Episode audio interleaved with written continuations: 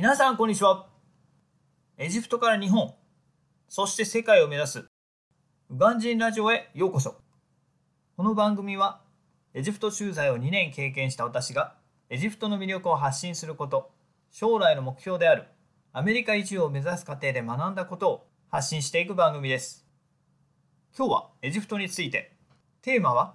ラマダン期間はどうなる?異教徒編です。今日はラマダンでのイスラム教徒の方以外の生活について紹介していこうと思います。これは私のような日本やアメリカ、ヨーロッパから来られた外国人、地元の一部のキリスト教徒の方が対象になります。今までに紹介してきている断食であったり、14時で仕事が終わりなどというものは適用されません。イスラム教徒の方のみ対象になりますので、イスラム系の会社に勤めていてもそれは同じです。なので、異教徒にはメリットは全くと言っていいほどありません。仕事は進まなくなるし、昼間のレストランは閉まってしまい、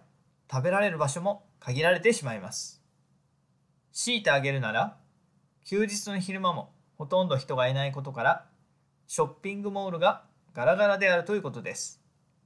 もちろん、空いているお店自体がそもそも限られてしまいますが、ゲームセンターだったり映画館だったりは通常通り営業しています。しかもお客さんはほとんどいないので、ほぼ貸し切り状態で遊ぶことができます。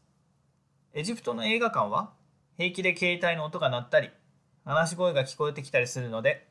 他のお客さんがいないときは本当に快適です。設備も充実しており、4DX での上映もやっています。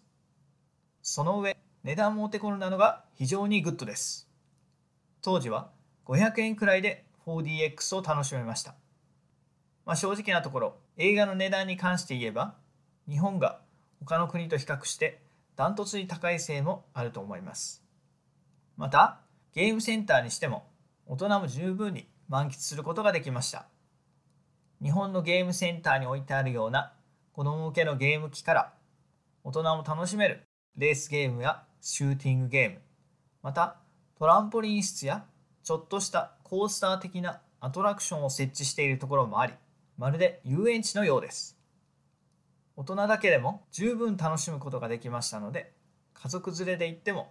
もちろん満足できるかと思います。なので、そういったところで楽しんだり、フードコートも一部のお店、大抵は中華料理屋さんになってしまいますが、それらは通常通り営業しています。だだっ広いフードコートで